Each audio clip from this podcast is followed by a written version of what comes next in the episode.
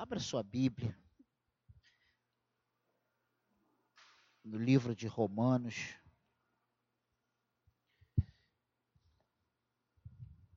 Na carta de Paulo aos Romanos, no capítulo 8.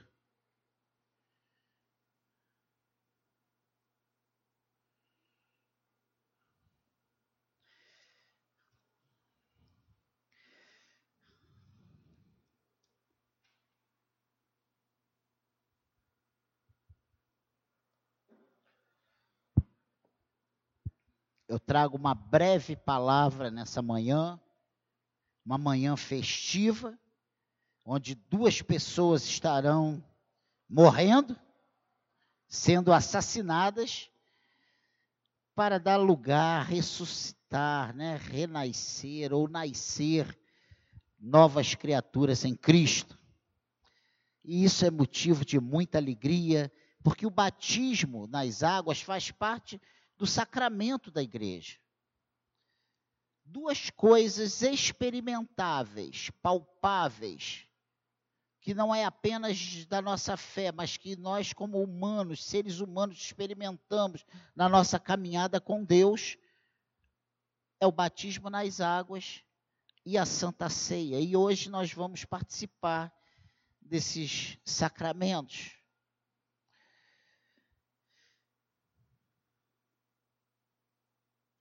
O batismo não vai perdoar pecados, o batismo não vai mudar a vida das pessoas assim literalmente, né? No, porque entrou na água e isso vai sair dali sem pecados, vai sair dali liberta dos vícios. Pode acontecer, pode, mas não é esse o, pro, o propósito do batismo. O propósito do batismo é uma declaração pública de algo que já aconteceu no nosso coração. É uma declaração pública da nossa fé. Eu creio, eu sou nova criatura, eu estou aliançado com Cristo, eu, eu professo, eu confesso Jesus Cristo como Senhor e Salvador da minha vida. Amém? Aqui em Romanos, capítulo 8, versículo 31 a 39 nós vamos ver as provas e a certeza do amor de Deus. Se estamos reunidos nessa manhã, se estamos aqui prestando culto público ao Senhor, é porque Ele nos amou primeiro, porque nós fomos amados, porque Ele se entregou por nós. Semana passada o mundo estava comemorando, né? A Páscoa, a morte e ressurreição de Cristo. Muitos não fizeram a barba na sexta-feira, não comeram carne.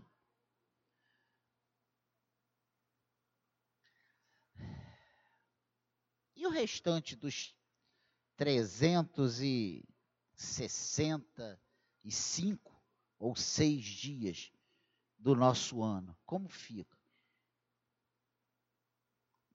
362 dias, 363 dias. Precisamos entender que existe um Senhor, Criador de todas as coisas, e Ele ama o seu povo. Diz aqui o versículo 31 do capítulo 8: Que diremos, pois, à vista dessas coisas? Se Deus é por nós, quem será contra nós? Aquele que não poupou o seu próprio filho antes, por todos nós o entregou, porventura não nos dará graciosamente com ele todas as coisas? Quem intentará acusação contra os eleitos de Deus? É Deus quem os justifica. Quem os condenará? É Cristo Jesus quem morreu antes, quem ressuscitou, o qual está à direita de Deus e também intercede por nós. Quem nos separará do amor de Cristo? Será a tribulação, ou angústia, ou perseguição, ou fome, ou nudez, ou perigo, ou espada? Como está escrito: por amor de ti somos entregues à morte o dia todo.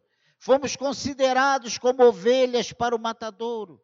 Em todas estas coisas, porém, somos mais que vencedores por meio daquele que nos amou. porque eu estou bem certo de que nem a morte, nem a vida, nem os anjos, nem os principados, nem as coisas do presente, nem do porvir, nem os poderes, nem a altura, nem a profundidade, nem qualquer outra criatura poderá separar-nos do amor de Deus que está em Cristo Jesus, nosso Senhor. Amém, igreja? Que o Senhor abençoe a leitura da Sua palavra. O ser humano é a coisa mais difícil de entender. Na verdade, acredito que nunca conheceremos alguém perfeitamente. Eu tenho 38 anos junto com Cláudio.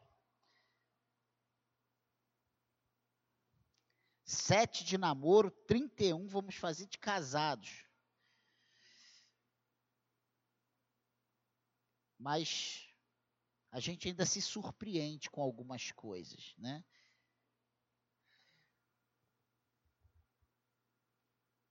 Às vezes até quando erramos a data, o tempo, que é tanto tempo, né? Já quase meio século juntos.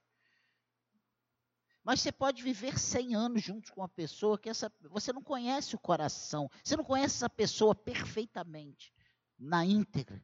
Você pode se surpreender, visto que o número crescente de separação entre casais da terceira idade.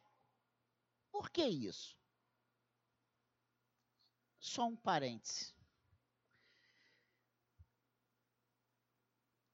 E é uma das explicações teológicas para isso, é porque ao mesmo tempo em que somos cheios da imagodei de Deus, né? E essa imagodei são todos os atributos de Deus presentes no homem, na dimensão de criação. Ao mesmo tempo que nós temos toda essa essas coisas boas herdadas por Deus, porque Deus nos fez a sua imagem e semelhança, nós somos caídos. Nós somos criaturas que contaminadas pelo pecado. Existe em nós uma verdade, nós somos a imagem de Deus, e ao mesmo tempo uma falsidade, a corrupção que é a inimizade do ser que atinge a faculdade da razão.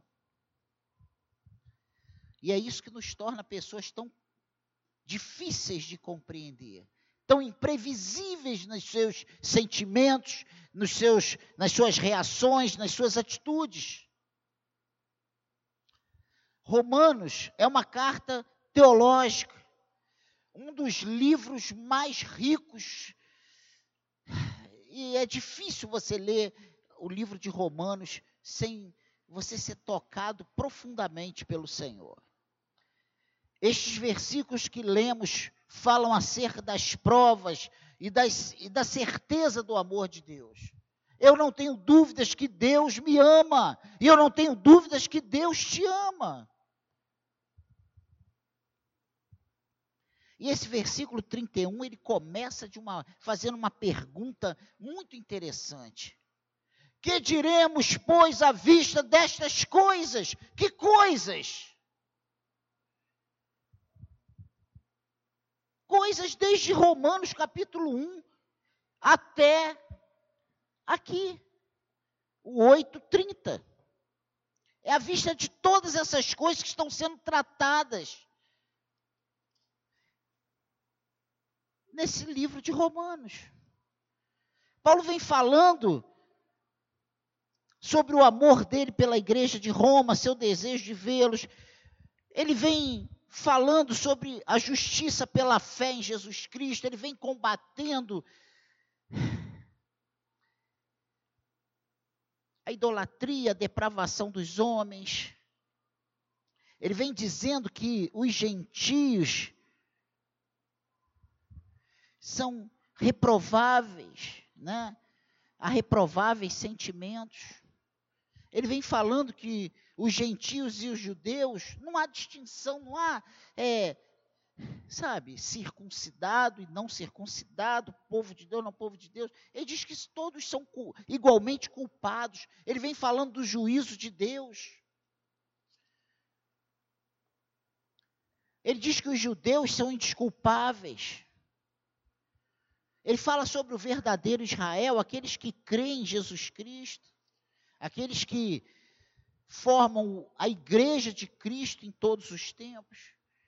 Ele vem falando sobre os, todos os homens na condição de pecadores. Nós somos pecadores. Não tem ninguém bom aqui, começando por mim e terminando lá pela Thaís. Nenhum de nós, aos olhos de Deus, prestamos. Nós somos falhos. Nós estamos dizendo que amamos, estamos fazendo coisas erradas. Se amamos porque traímos. Se amamos porque sentimos ódio.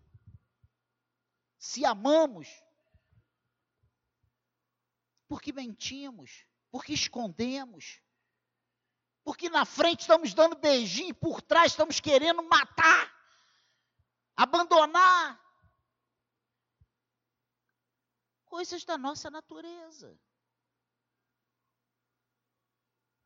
Todos os homens, ele mostra aqui no capítulo 3, todos os homens na, condena, na condição de pecadores.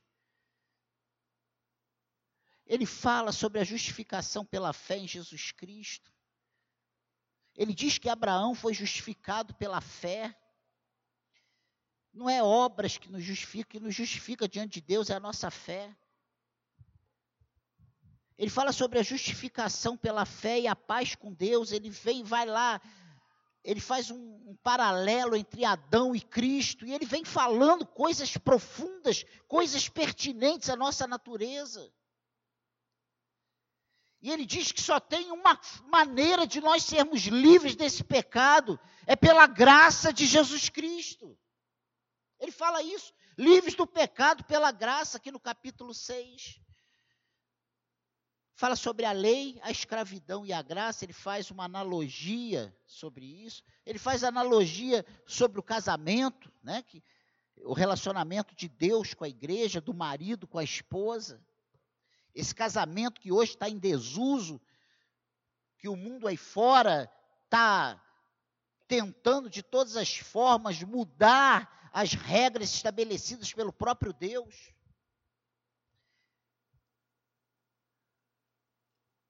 E ele chega ao capítulo 8, onde ele diz que não há nenhuma condenação há para aqueles que estão em Cristo fala sobre o pendor do Espírito, fala sobre sermos filhos e herdeiros com Cristo. Ele fala sobre os, os, sofrimentos do presente e as glórias do porvir. Tem pessoas que vêm para a igreja na busca do pare de sofrer. Isso é uma chamada mentirosa, porque não, não é essa a proposta de Cristo para a igreja. Cristo não, não propôs para o homem, venha a mim, pare de sofrer, muito pelo contrário, a proposta de Cristo é: venha a mim, tome a sua cruz e siga-me. O sofrimento faz parte da nossa natureza. O, o sol nasce para bons e para maus, para justos e para injustos. A chuva cai para todos. Os problemas são pertinentes à nossa natureza, as más notícias chegam para todos. A diferença é aqueles que estão em Cristo, aqueles que têm Deus no coração, aqueles que estão firmados na rocha e sabem realmente quem é Cristo para a sua vida, não entram em desespero, porque eles sabem que tudo coopera para o bem daqueles que amam a Deus. E ele chega no capítulo 8, no versículo 31, e ele faz essa pergunta: Que diremos, pois, à vista dessas coisas? É uma exposição completa acerca da graça oferecida gratuitamente aos pecadores perdidos. Essa a, a pergunta que ele faz, é sobre isso que ele está querendo despertar o entendimento dessa igreja em Roma. E nós hoje ainda precisamos entender e nos despertar para essas coisas. Se Deus é por nós, quem será contra nós? O texto está dizendo que não enfrentaremos oposições, lutas e problemas. É isso que ele está dizendo? Não, não é isso, não. De maneira nenhuma. Esses problemas existem, essas oposições existem, essas lutas existem. E vão continuar existindo. Eulália e Gabriel, que vão se batizar hoje, não pense que acabou para vocês, agora eu me batizo. Não! Agora é o princípio. Nós estamos, vocês vão começando, vão começar a dar literalmente os primeiros passos.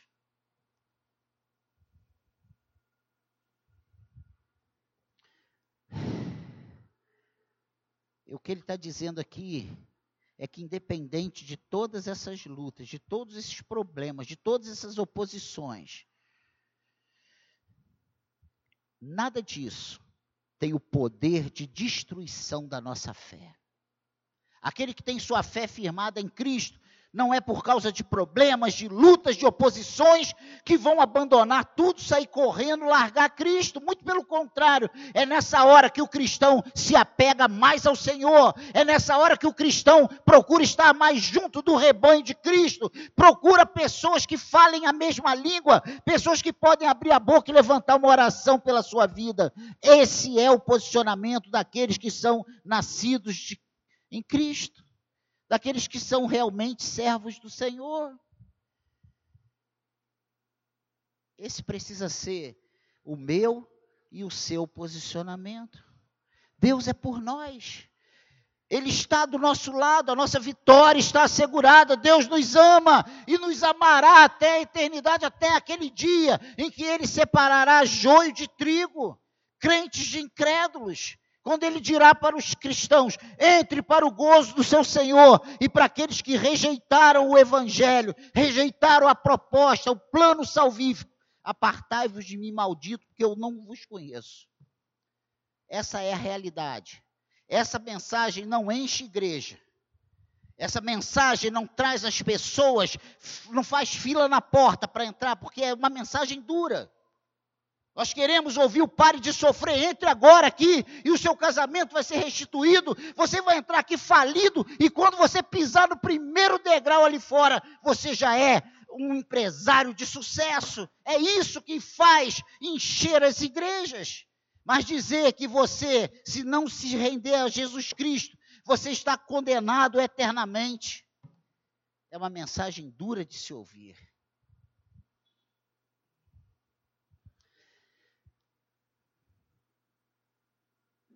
A vitória é nossa.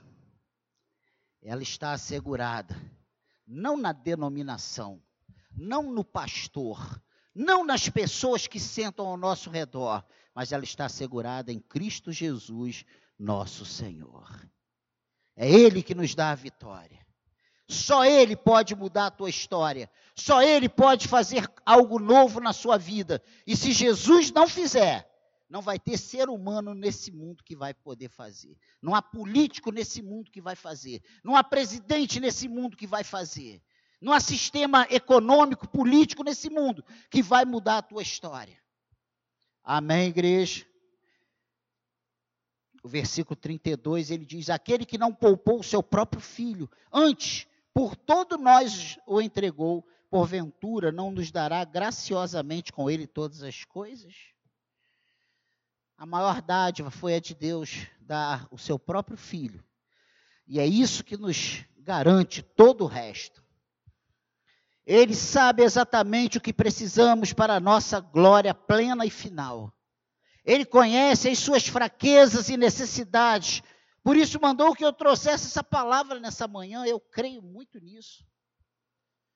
Eu não sabia quem estaria aqui hoje, mas o Senhor sabia que você viria. Ah, eu vim porque é o batismo da Eulália. Eu vim porque hoje eu senti vontade. Você veio porque o Senhor te trouxe nessa manhã.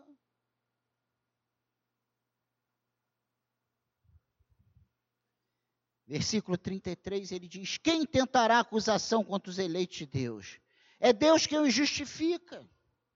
Nós temos um reto juiz, esse juiz já sofreu todo tipo de acusação em nosso lugar. Ele sabe muito bem como lidar com elas. E lá na cruz, quando morreu e ressuscitou, Jesus Cristo venceu todos os obstáculos por nós. A vitória de Cristo foi completa, o sacrifício dele foi perfeito, foi completo. Ele pagou o nosso preço, preço de cruz, de sangue derramado. Quem vai nos acusar? E nós somos justificados não é porque somos bons, ou porque quando estamos em Cristo não pecamos, não falhamos.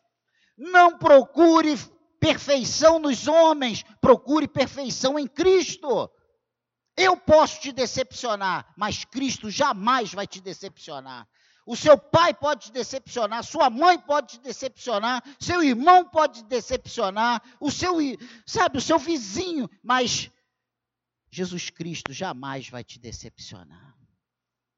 A proposta aqui de Paulo à igreja de Roma é que elas tivessem Jesus Cristo como centro das suas vidas, como Senhor das suas vidas, como o único capaz de solucionar as necessidades, as carências do ser humano. Amém, igreja? Amém, igreja? Versículo 34, olha o que diz. E eu já estou acabando, vai ser uma breve palavra, menos de uma hora.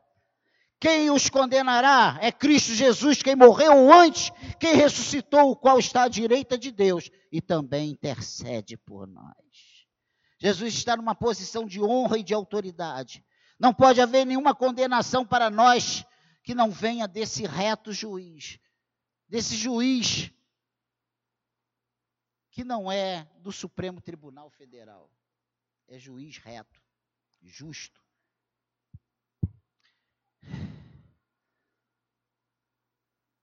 Ele pagou o preço, ele suportou o nosso pecado e ele intercede por nós lá no céu.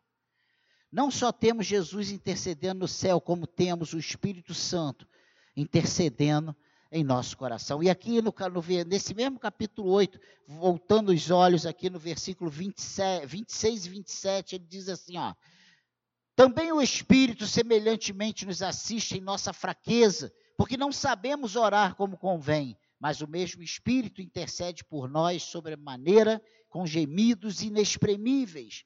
E aquele que sonda os corações sabe qual é a mente do Espírito, porque segundo a vontade de Deus é que ele intercede pelos santos. Mas eu não sei nem o que orar, eu não sei nem como começar. Deixe o Senhor te ajudar. Peça ao Espírito Santo para te ajudar. Porque às vezes eu acho que é o melhor para a minha vida é eu me mudar essa semana para Vassouras. É o meu desejo. É isso que Deus quer, a vontade dele é essa, é agora o tempo. Você entende isso? Ah, eu quero que meu filho passe e vá. É isso que vai ser o melhor. Eu quero meu. É esse emprego. Às vezes nós achamos que sabemos o que precisamos, mas às vezes nós não sabemos o que precisamos. Só o Senhor sabe o que é realmente o melhor para nós. Versículo 35: Quem nos separará do amor de Cristo? Será tribulação, angústia, ou perseguição, ou fome, ou nudez, ou perigo, ou espada? Ou seja, toda essa mazela que nos cerca. Nada pode nos separar desse amor ágape. Jesus te ama incondicionalmente. E já te assegurou a vitória. Olha o que diz aí o versículo 17 desse mesmo capítulo. Ora, se somos filhos, somos também herdeiros, herdeiros de Deus e co-herdeiros com Cristo. Se com ele sofremos, também com ele seremos glorificados.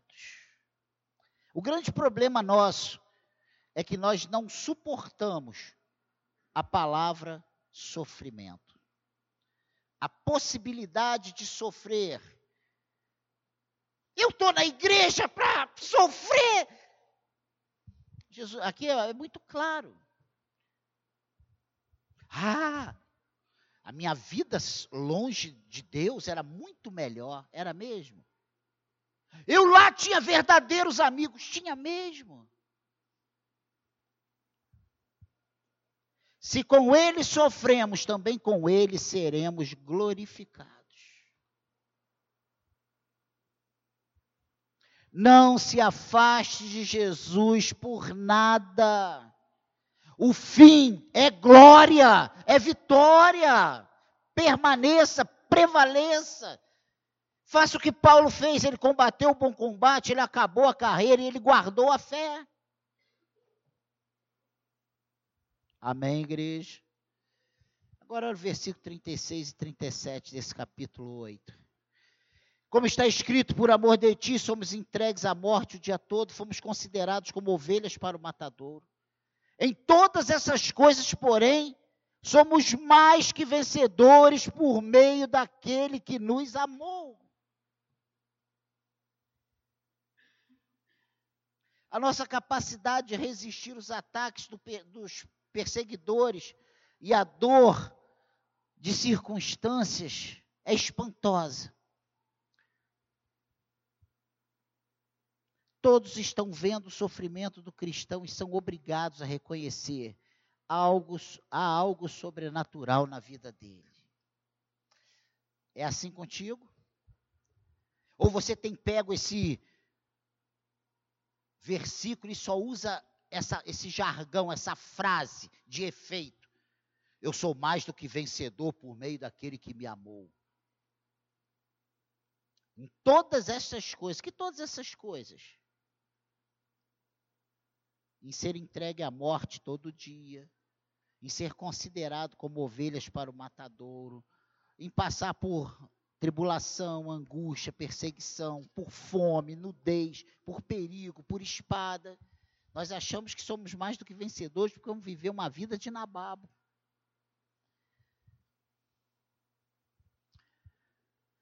Que Deus tenha misericórdia de nós, que Deus nos ajude, que ajude esses novos membros nessa sua, nessa sua nova vida, nesse, nessa nova caminhada.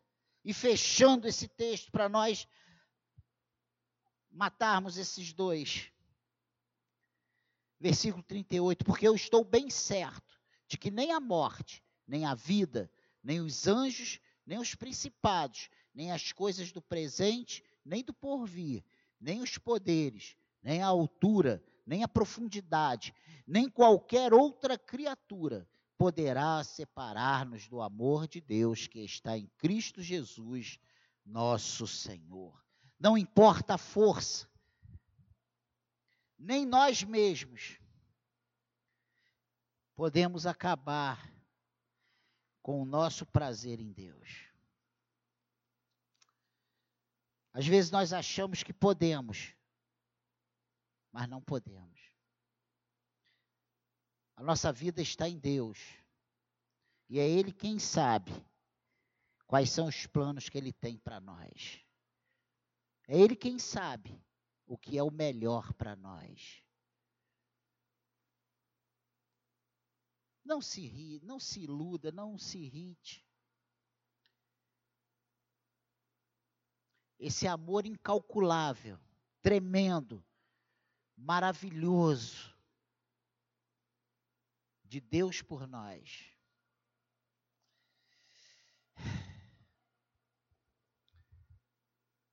Quando lemos isso aqui à luz do Espírito Santo, não tem como continuarmos os mesmos, duros, insensíveis, É impossível terminar esse capítulo 8 sem ter plena certeza que somos amados por Deus. E não amados pouquinho, como nós dizemos que amamos sorvete, Coca-Cola e café. Mas esse amor que é demais, que transcende o entendimento, que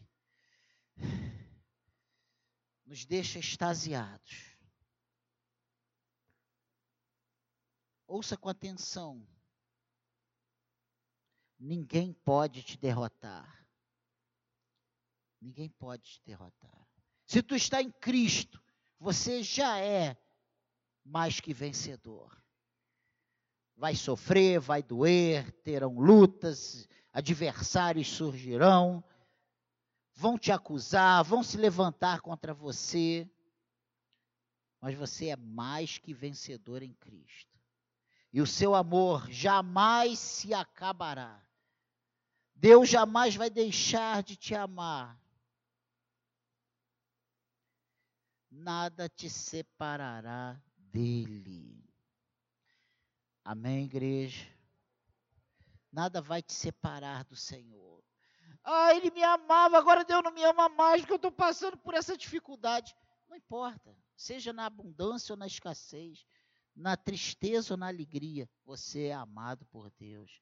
Ah, eu estou passando mais notícias, mais notícias chegam. Mas junto com as más notícias vem o conforto, o consolo, a paz, a presença, a força para você perseverar e ser mais que vencedor nessa situação. E eu não estou aqui pregando uma teologia da prosperidade. Eu estou aqui dizendo para você que você é amado por Deus. Não baseado em persuasão humana, mas na palavra do Senhor. Ninguém pode te separar de Deus. Ninguém. Amém?